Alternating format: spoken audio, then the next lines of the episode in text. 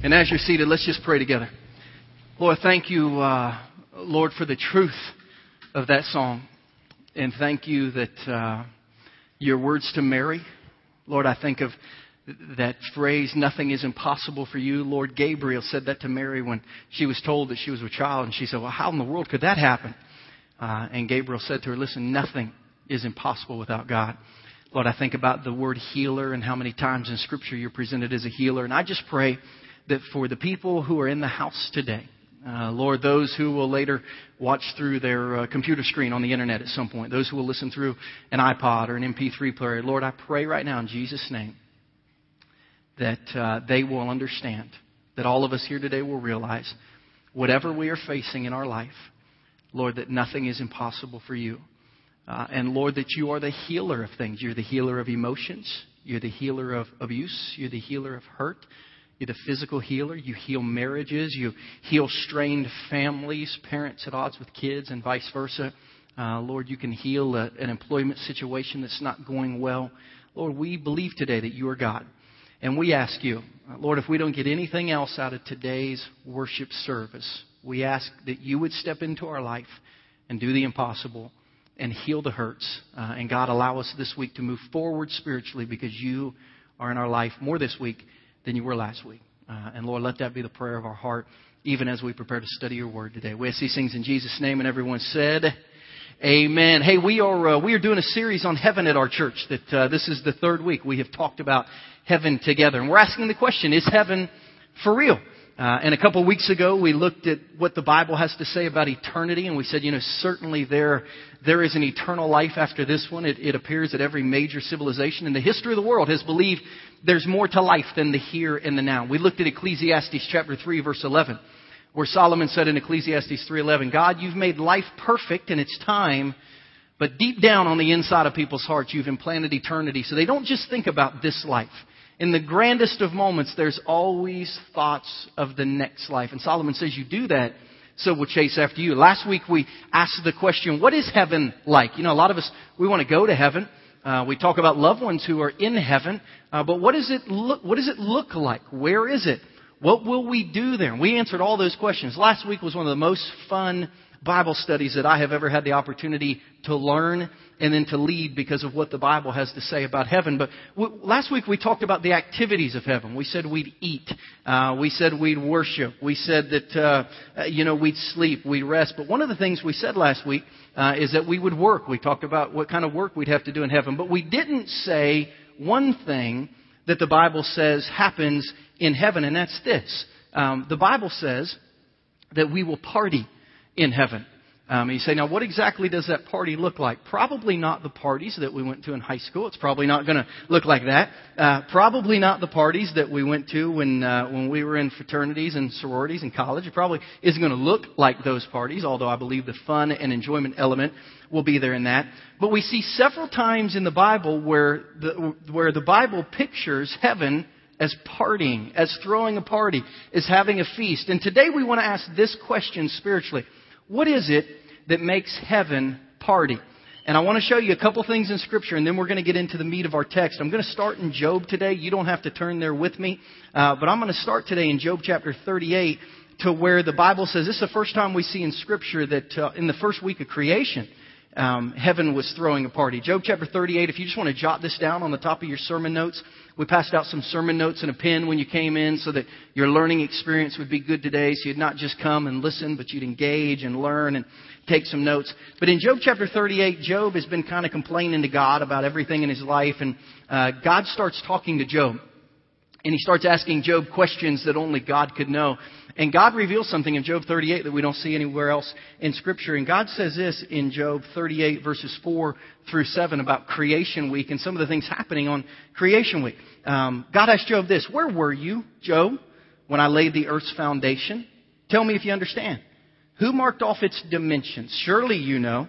Who stretched a measuring line across it? On, on what, where its footing set? Or who laid its cornerstone? Verse 7. Here's the first party that we hear about in heaven. Who created the earth, God says, verse 7, while the morning stars, that's uh, uh, Old Testament terminology for angels, who created the earth while the angels sang together and shouted for joy? God is telling Job in Job chapter 38, listen, you don't know a whole lot spiritually, but here's one thing I'm sure you don't know. You don't know that on creation week, when I was creating the heavens and the earth, the angels were like in a grandstand, like having a party. Every time I'd create something, they, they would go crazy and cheer and shout and sing. And here's what we know if you're looking at your sermon notes and taking notes. We know for a fact, according to Job 38 verses 4 through 7, that angels cheer when God creates new things. Angels cheer. When God creates new things, according to God in Job 38, when God creates new things, man, the angels go crazy. They cheer. They have a party. They shout. Like fans at a game, they watch and they celebrate. So we know that a fact is angels cheer when God creates new things. We also know in 2 Corinthians chapter 5, and you don't have to follow me around, but I hope you'll jot these references down before we all settle together in Luke 15 in, in just a minute.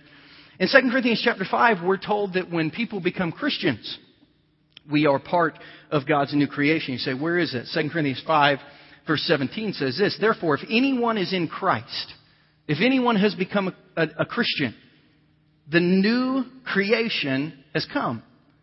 The old is gone, and the new is here. So, a biblical fact is this angels cheer when God creates new things. An assumed fact, based on these two verses together, would be this well, angels cheer when God creates new life in Christians. If when God creates new things, the angels throw a party and Christians are new things, then we would look at that and say, well, it makes sense that maybe angels party when people become Christians, but that would be an assumed fact. Say, give it to me in a little more black and white. Christian, does it say anywhere specifically, like when somebody becomes a Christian, that there's a party in heaven? I'm glad you asked, because the answer is yes. Here's the confirmed fact that we're going to study this morning. The Bible says explicitly in black and white that heaven has a party when someone becomes a Christian.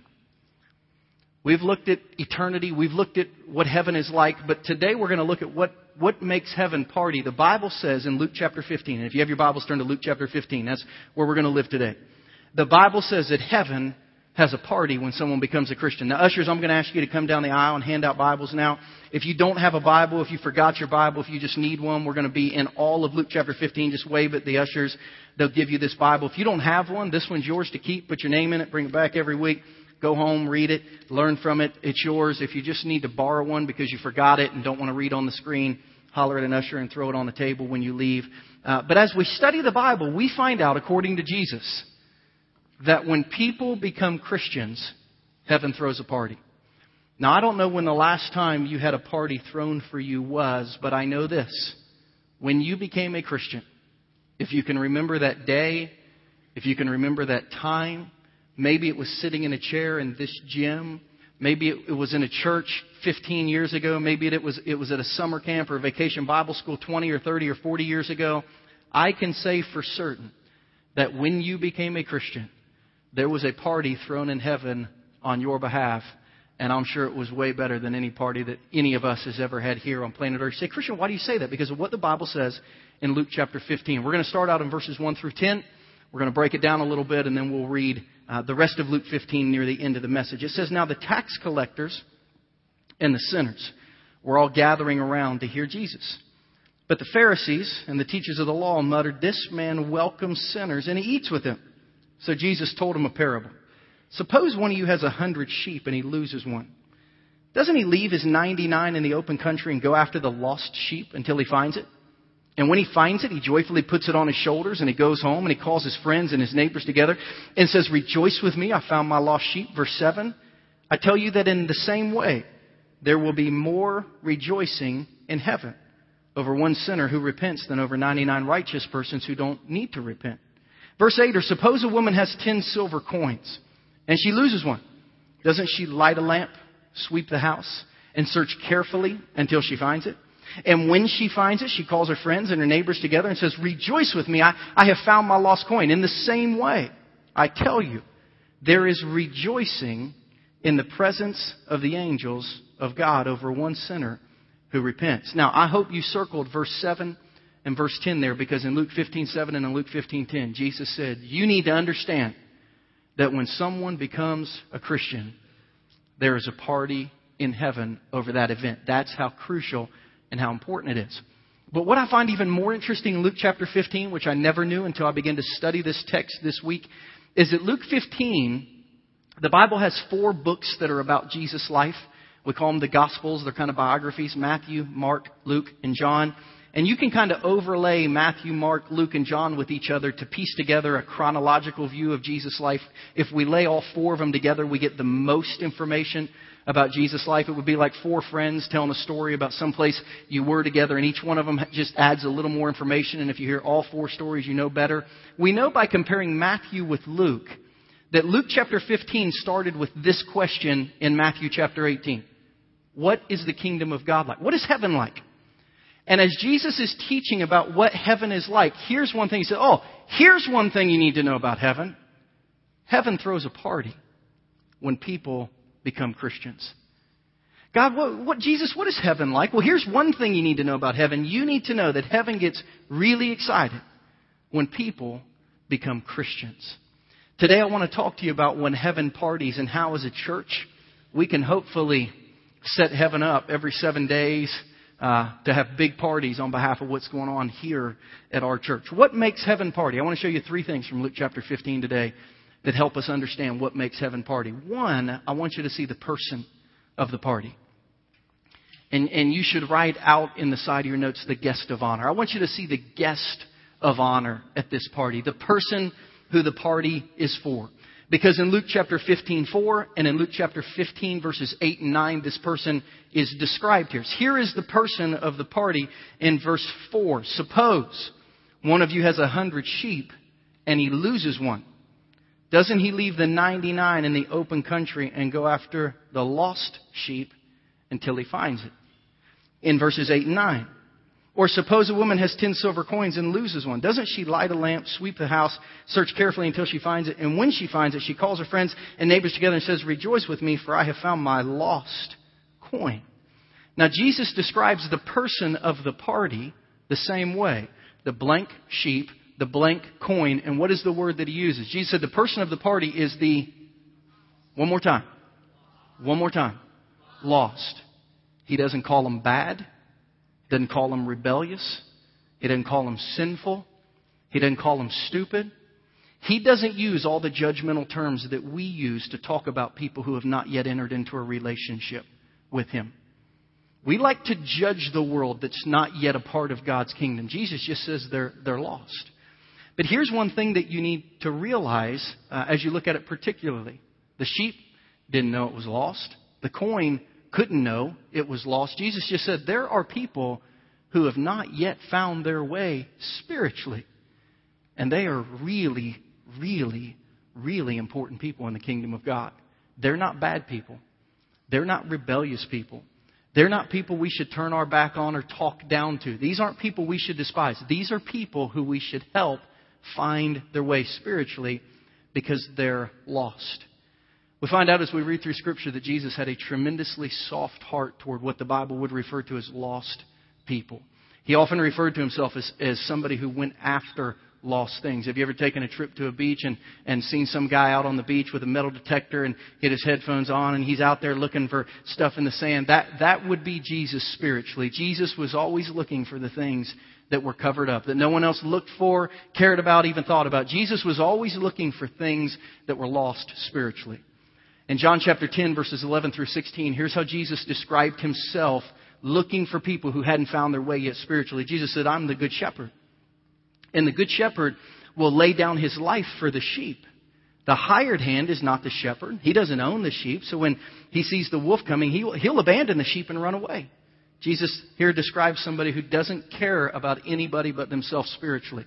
She said, There are some people who, when they see someone who's not just like them spiritually, they, they just run away. They'd rather not engage in the danger. Not me, I'm the shepherd, Jesus says.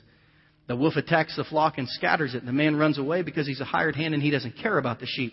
But I am the good shepherd, and I know my sheep, and my sheep know me. And just as the Father knows me, and I know the Father, and I lay, lay down my life for the sheep, I have other sheep that are not of this sheep, and I must bring them in also. They listen to my voice, and there shall be one flock, and there shall be one shepherd. Jesus said, I love the sheep of the church. I, lo- I love everyone in the church, and I laid down my life for the church. And uh, Jesus said, I lived my life for people who would follow me, but I also have sheep who are not in the church yet. And I've got to go get them. It's not just about who's in, it's about who else needs to be in. Jesus said, I'm the shepherd, and I'm consistently thinking about the lost sheep. Say, man, good thing Jesus goes after the good sheep. It's a good thing that Jesus went after the lost sheep. Well, let me ask you this Jesus isn't here anymore. Jesus isn't going to reach the lost sheep of Lee Summit and Cass County and Overland Park and Gardner and Lenexa and Shawnee Mission and Olathe and everywhere else we draw people from, Harrisonville. Jesus isn't going to reach those sheep. Why? Because Jesus isn't walking planet Earth anymore. But Jesus has us to help him. If we look at the story and we read what Jesus says, we see that when, when it comes to lost sheep, when it comes to lost coins, we see that someone was looking for them. And that someone in this parable becomes us. Say the words, I am the key. Say it again. Say it again. You are the key to someone who's lost spiritually in your life, finding their way to Jesus. Say, I am the key. I need you to understand you are the key to the lost person spiritually in your life finding their way to Jesus. You are the key. In Romans chapter 10, verses 13 through 15, Paul tells us about our role to bring people to Jesus. And he says this Paul said, Whoever calls on the name of the Lord will be saved. But how will they call on him and whom they've not believed? Paul says something real simple. Hey, Jesus will save anyone who asks him to. But then he asks this question What about people who haven't heard about Jesus? That's a great question, is it not? Jesus will save anyone who wants to be saved. But what about people who have never been told that, Paul says? How shall they believe in him in whom they've not heard? And how shall they hear without a preacher? And how shall they preach unless they're sent? As it's written, how beautiful are the feet of those who preach the gospel of peace, who bring glad tidings of good things. Paul says anyone who wants Jesus in their life can have him. But what about people who don't know Jesus? Paul says someone's got to tell them. Somebody's got to go get them and bring them. Say, I am the key. Say, God needs my feet. Say it again. God needs my feet. Say, feet are gross. Listen, it's true. They are. Feet are gross. I don't care how you paint them, clean them, whatever. Feet are gross. But when God needs our feet, say, wait, what do you, what do you mean God needs my feet? Here's what Paul says.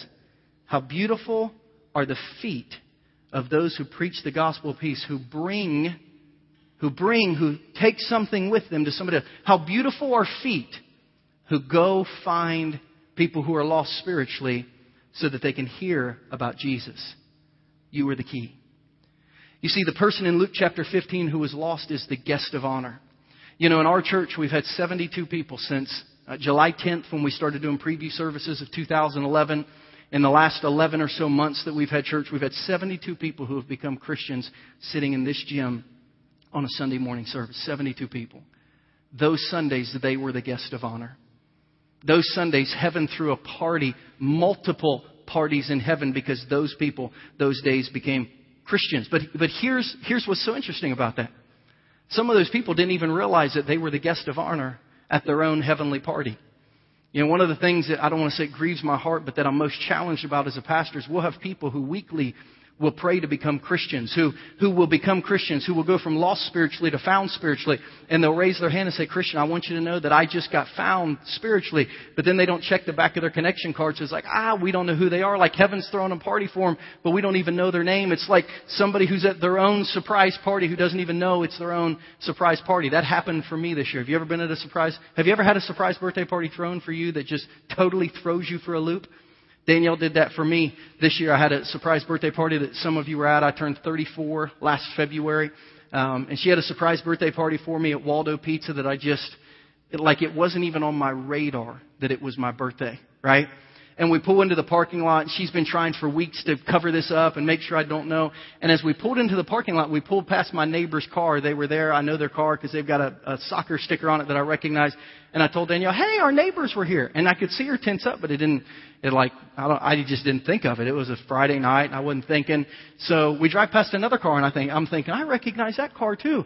Um, it, you know, and I walk in the restaurant, and when I get into the restaurant, there's this back room, and I locked eyes with Daniel and Sarah Bailey, a couple in our church, and I'm like, hey, there's the Baileys. And as I go to walk up to the Baileys, everyone yells, surprise! And I jump back and I'm like, man, somebody must be having a party in here. And I go to talk to the Baileys before I realize, wait a minute, Like everyone in here goes to our church. What is, like, what is going on? And Daniel's like, this is for you. It took me like three minutes to process that everyone was there for me, that the party was for me, that I was the guest of honor, that I just wasn't randomly seeing neighbors and church folks and I could just settle down and enjoy the party. Some of you have come to this church. You've become Christians and you had no idea what a big deal that it was that on that day you were the guest of honor at a party in heaven. And here for you, the most exciting thing that happened at our church that Sunday was you becoming a Christian. You see, the person of the party is the person who's lost spiritually, who has not found their way spiritually, who enters a relationship with Jesus and not only gets eternal life, but forgiveness and a new life with God. I want to say this. If you today or next week or in the following couple months, if you are not a Christian and you decide at our church to give your life to Jesus, please let us know so we can celebrate with you. Because this is a really big deal to us when those things happen spiritually, and it's a big deal in heaven when those things happen spiritually. So we see the person of the party, but we also see the purpose of the party, number two. We see the purpose of the party. We understand why this is so important and what has happened to make heaven throw the party. Where is that? Verse 7 and verse 10. Look at verse 7.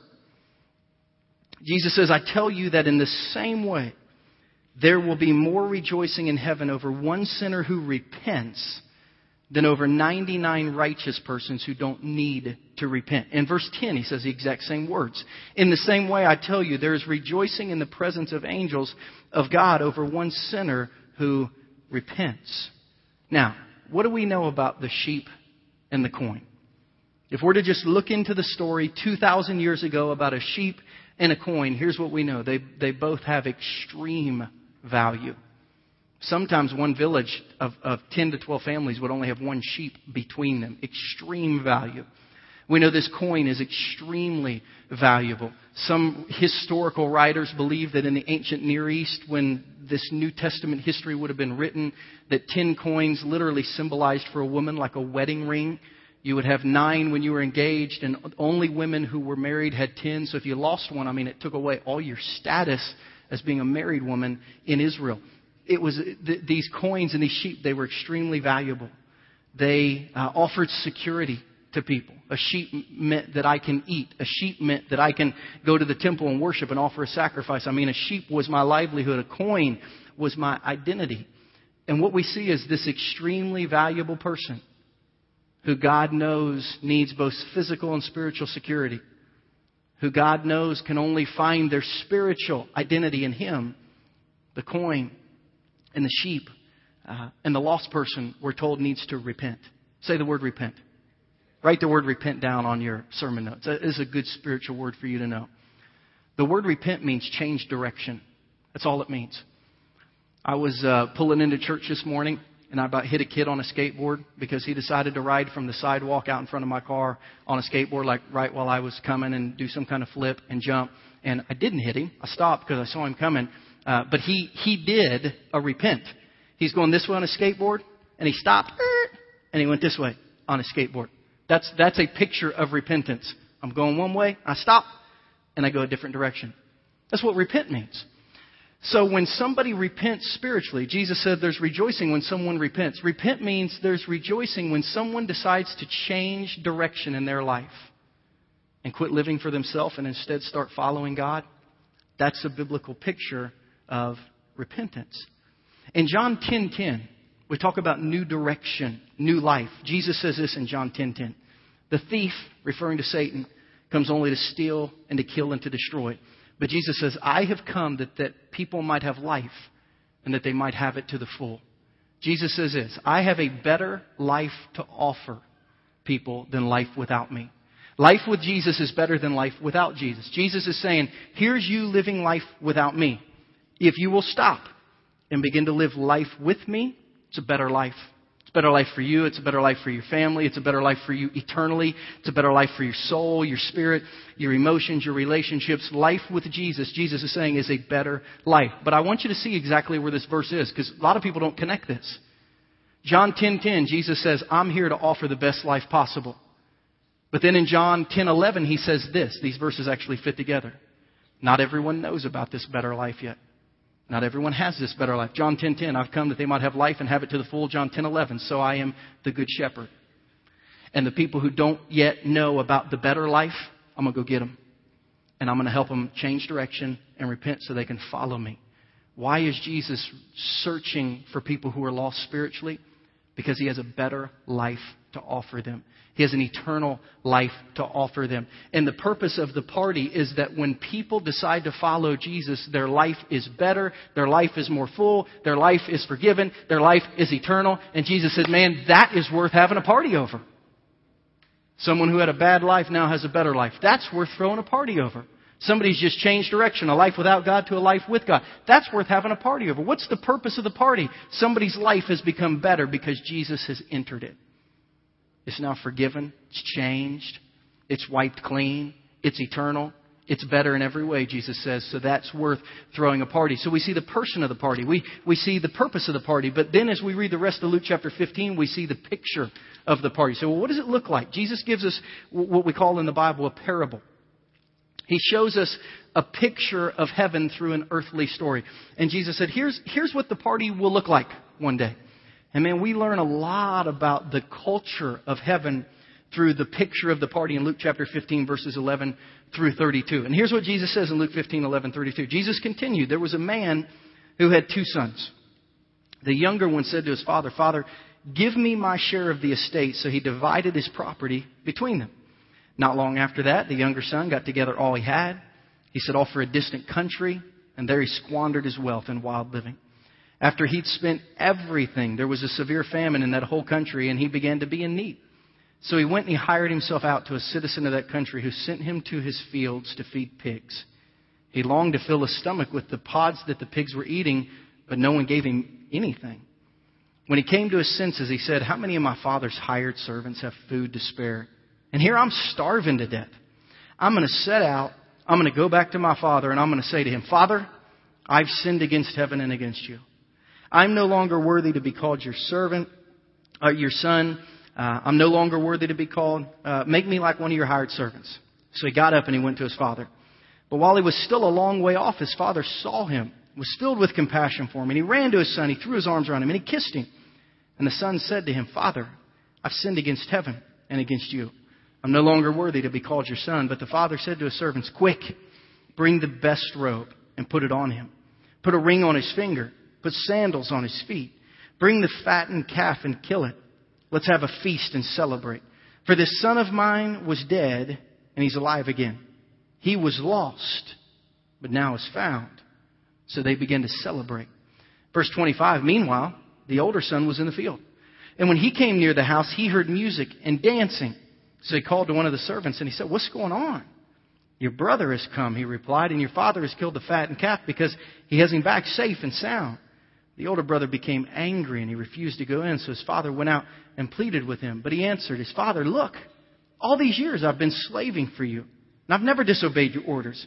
Yet you never gave me even a young goat so I could celebrate with my friends. But when this son of yours, who has squandered your property with prostitutes, comes home, you kill the fattened calf for him. My son, the father said, You're always with me, and everything I have is yours. But we had to celebrate and be glad because this brother of yours was dead and is alive again. He was, what's the word there? He was lost, but now he's found. The key verse is verse 25. Jesus is trying to show us a picture of heaven, a picture of the party in heaven. You say, well, what do you mean when somebody becomes a Christian, they party in heaven? What does the party look like? Look at verses 24 and 25. Here's the picture Jesus shows us of the party in heaven. The dad said, The son of mine was dead and he's alive again. He's lost and is found. So they begin to celebrate. So we know these heavenly parties have celebrations. Meanwhile, the older son was in the field. When he came near the house, he heard music. He heard dancing. This was a party. This was a celebration. And the picture of the party is my son was lost, but he was found. You see, in this community, let's narrow it down. In your neighborhood, let's narrow it down again. In your family, let's narrow it down again. Maybe in your house, there are people who are lost spiritually, who, if they only knew it, they are the guest of honor in heaven's next big party if they would just understand who Jesus is and accept him. See, Paul says anyone who calls in the name of Jesus will be saved. Paul said, but here's the problem. What if no one tells them? You are the key. You are the key to unlocking the party for this person in heaven. A party with celebrating music, dancing, food, excitement. And here's the question that I have for our church when it comes to culture. Are we going to be a church that has the heart of the dad? Or are we going to be a church that has the heart of the brother? Say, Christian, what do you mean by that? The dad was focused and excited and literally would do anything to see the lost become found. While the brother thought the lost person deserved punishment, deserved to uh, have no respect given to him, deserved not even to come home again. You know, there may have been some people in the room this morning that were offended when I said that the most important people at our church are those who become Christians because you're saying, wait a minute, I've been a Christian my whole life. Am I not the most important person at this church? Listen to me. The mission statement of our church is we exist to see people who are far from God become passionate Christians who make a difference in the world. When someone far from God becomes a Christian at our church, that is the mission. That's why we started this church. You've already had your party. I've already had my party. And, and man, I, I'm sure it was a good one. But now we've got to live our life collectively as a church. We've got to live like the dad who can't wait to see the lost son, the lost spouse, the lost neighbor, the lost coworker. We've got to be like the dad who that lost person in our life becomes our focus spiritually because we want to see them found so we can celebrate and heaven can celebrate. It's not that you're not important. It's just that you've had your party and you're supposed to have moved on. When I talk about our mission statement, you'll see as they, as they put it on the screen behind me, it was up there. The word passionate Christian is underlined. That's supposed to be what you are if you're already a Christian. You are now supposed to be in a position of passion where you're not required. Listen to me. You're not required, but you should be inspired to see other persons, other people become Christians. Say not required. Say it again. You're not required to ever see anyone become a Christian in your life. You're not responsible, really, for other people spiritually. They have to make their own decision. Say, I'm not required. Say this, but I should be inspired. See, when I read about what happened for me in heaven when someone told me I should be inspired to go and tell someone else. And that is really what the focus, as we talk about this series, is heaven for real. For those of us who are already passionate Christians, our focus should continually be on not what will we experience, but who else needs to experience it as well. We passed out today this little card. Pull this out. When you came in today, it was clipped along with like seven other things. Forgive us for putting so many things in your hands. We try to narrow it down, but this is this is one of the things we should have gave you today. It says Harvest Sunday. On September 23rd, we're bringing in one of the most gifted evangelists in the world. His name's Tony Nolan. He speaks all over the world telling people about Jesus. He was just a few weeks ago with Billy Graham. He'll probably tell you the story of being with Billy in his house just a few weeks ago. I mean, this guy, his goal in life is to tell people about Jesus, and he does a good job at it. And we're bringing him in here on September 23rd for this purpose because we believe in this community there are some lost sheep and some lost coins and I believe that you and I can make a difference in bringing those lost sheep and those lost coins so they can hear about Jesus, so they can decide for themselves. But we are the key to bring them. And on that Sunday, on the back of this card, I'm asking everyone in our church to begin today praying for one person in your life who you're not sure if they have a relationship with Jesus. You're not sure if they're going to go to this heaven that we're talking about. I'm going to ask you to invite them to church that day to invite them to church that day so they can hear about Jesus. Shouldn't everyone have the opportunity to at least say yes or no? Shouldn't everyone have the opportunity to hear about Jesus at least once? My goal is that on this day you'll bring your moms and dads who you don't know if they're Christians. You'll bring your sons and daughters who you don't know if they're Christians. You'll bring your brothers and sisters. You'll bring your coworkers. You'll bring your neighbors who you don't know if they're Christians. Because doesn't everyone deserve the chance to hear once and at least decide on their own? Instead of one day getting to eternity and hearing, you know, that, you know, what did you do with Jesus? And they say, I never heard about Jesus. I think God would look at churches like ours and say, man, you all dropped the ball. It was your job to tell them. We got to tell people. They have to decide, but we have to tell them. Man, I've been praying for this Sunday on my knees for more than a month now. That on this day, we would bring people who would hear about Jesus and that God would do the rest. That their hearts would say, Yes, I want this. Yes, I need this. You know, I read a blog last week that a pastor I followed wrote. They just did a huge Sunday at their church. I did not know they were in kind of a similar deal. Uh, but they did a deal at their church on Back to School Sunday where they asked all their people to bring someone in the hopes that people would hear about Jesus and invite Jesus into their life. They last week at their church had 1,250 people who became Christians in one Sunday. At 26,000 people at church. It's a big church in South Carolina. But he wrote a blog the week before that talking to people about why it was important to bring people to church on this special day. And he gave 10 reasons. And here's what he called it 10 reasons. To, he, he's, he's, I like this guy, but he, he can push the limits of being crude sometimes. Here was the title of his book 10 Reasons to Get Off Your Ask and Bring Somebody to Church. And his point was this it's one thing to ask somebody, it's another thing to go get them, to bring them, to eat lunch with them after church. So he told his people, this is not just about, hey, I'm going to invite someone to church. I'm going to bring someone to church. I'm going to go get them. I'm going to bring them. And then I'm going to plan that day to eat lunch with them at church. I'm going to commit this day to them hearing about Jesus and being able to decide for eternity on their own. And here's the 10 reasons he gave. I thought this was so good. Number one, because everyone spends eternity somewhere. Hebrews 9:27 says that. It's appointed unto man once to die and after that to face judgment. We're all going to die and spend eternity somewhere. Because of that, we should let people know about Jesus. Number 2, because it's, it's impossible to be connected to Christ and not care about the people that he cared about. When we really have Jesus in us, we want other people to have Jesus in them. And some people do it wrong and just try to cram it down their throat and force feed them a Bible. Others live relationally and they count on days like this to be able to bring a friend or relative and just say, I just, I just, I want you to listen with an open heart today and respond. Number three, because found people find people. I love this thought. I was lost. I'm found. Now that I'm found, I want to help others find their way. Number four, and I'll, I'll post these on our Facebook, our church Facebook site, so you don't have to write all these down. Um, because God is patient with people, and because He is, we should be as well, never giving up on them because God never gave up on us. There's no one in your life who Jesus can't reach, save, change, give eternal life. Number five, because there's no other name under heaven by which mankind must be saved than the name of Jesus, according to Acts 4.12, John 14.6, and 1 Timothy 2, 3 through 5. Number six, because Jesus will honor our faith when we go all out and do whatever it takes to bring people to a place where they can meet Him. Number seven, because being a follower of Christ is about following His commands rather than merely viewing Scripture as a suggestion.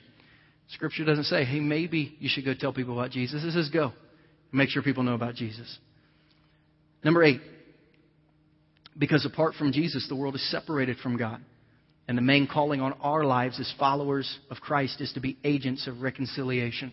We're supposed to bring people's hands to God's hands and put them together. Number nine, because people don't need to clean up their act and change their behavior. They just need to meet Christ and allow Him to change them from the inside out. That's the only change that will change the world. And number 10, because God is greater than anyone's skepticism, atheism, or any agnostic attitude towards Him. So don't look at the person in your life who might be closest to being a Christian and bring them. Just whoever God lays on your heart. Whoever God lays on your heart that, hey, maybe this person needs to hear about Jesus, I'm going to ask you to write their name on that card. And I'm going to ask you to pray for them every day from now for the next three weeks till September 23rd. And I'm going to ask you to try to bring them to church with you that day so they can have the opportunity to meet Jesus. Listen to me. Say, Christian, what if they don't meet Jesus that day? A lot won't. They'll listen, he- they'll hear, they won't make a decision, but you know what? They'll go away, and for the rest of their lives, they'll know that Jesus is a prayer away. You'll have opened their eyes to a whole new reality. So here's how I want to close this service today. I want everyone to take that card in your hands, and I just want you to bow your heads and close your eyes with me with that card in your hands this morning. And I want to close this service first and foremost by praying for these people that God has laid on your heart.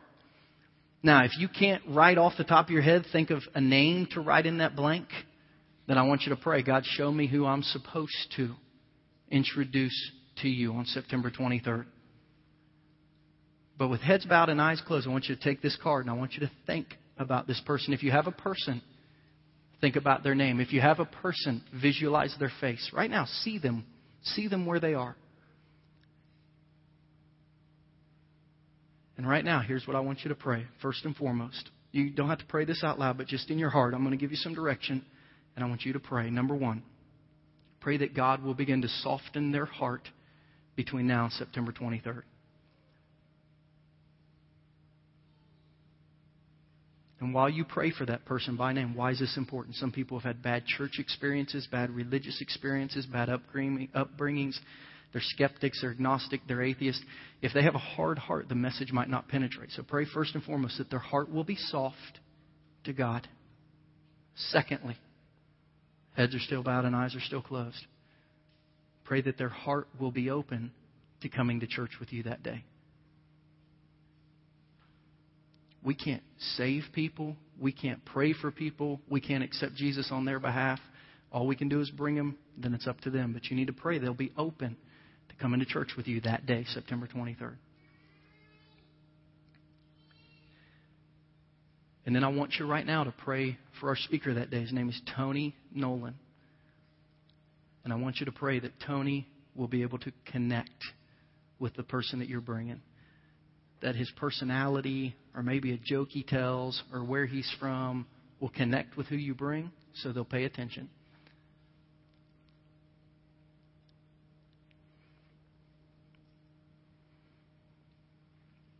And then lastly, I want you to pray for yourself that God will give you strength and courage to invite someone to church. Because it's not easy. None of us want to be seen as religious fanatics.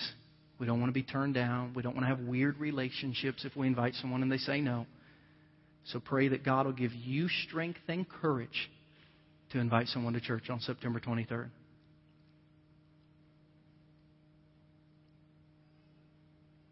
Now, with heads still bowed and eyes still closed, and we're early today. We're going to get out early today, so I, I can have a few more minutes here in prayer. Heads bowed and eyes still closed. It would be wrong of us to all be praying for people that we don't know have a relationship with Jesus yet, and maybe not give someone in this room who doesn't have a relationship with Jesus yet the opportunity to do that today. You shouldn't have to wait three weeks. You can do that today. Heaven's ready to party on your behalf today if you're in here and you're not a Christian yet. So, with heads bowed and eyes closed, if you haven't repented, if you haven't turned your life to start living life with God, if you've never asked Jesus to forgive you of your sins, to clean up your heart, to change your life, to give you eternity, not asking if you've been to church, if you've been confirmed, if you've been baptized. I'm asking if you've said this prayer, had a moment in your life where you stopped and you changed direction and said, God, I want to follow you. Then you can do that today if you're feeling led. You say, How do I do that? You sit, pray a prayer. You say, I don't know how to pray. You can pray after me. I'll lead you. You don't have to pray out loud. No one has to hear you but God. Just pray this prayer in your heart Dear God, today I want you in my life. I pray that you will forgive me for the sin in my life that isn't the way you want me to live.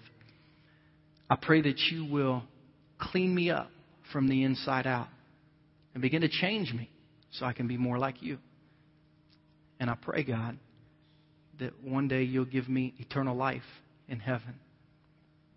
Thank you that even though when I walked in today lost, that you cared enough to come find me and that you love me just the way I am and you can save me for eternity. Thank you today for finding me and saving me. Now, with heads bowed and eyes closed, please nobody looking around. If today you just prayed that prayer, and gave your heart and your life to Jesus, would you just slip your hand up so that I can know that you prayed with me today? Yes. Anyone else? Christian, I prayed with you. I just want you to know that today I turned my life over to God. You can put your hand down. Now, God, thank you for uh, the party that's happening right now because someone in this room just gave their heart to you. Lord, the party that is going on in heaven right now in the presence of angels, singing, dancing, music, feasting, because another one that was lost has been found. Thank you for that. And God, I pray for our church on September 23rd that on that day all of us would witness and experience something that we've never seen before in a church as uh, people that you care deeply about who might not know you yet have the opportunity to hear who you are and to respond and to start their life all over again with you. We love you. We pray that you'll help us to be successful in our efforts to bring people to hear about Jesus. We know we're the key. We pray you'll use our feet to go get people and bring them. And we ask these things in Jesus' name today. And everyone said together, Amen. Now, here's what I want you to do right now.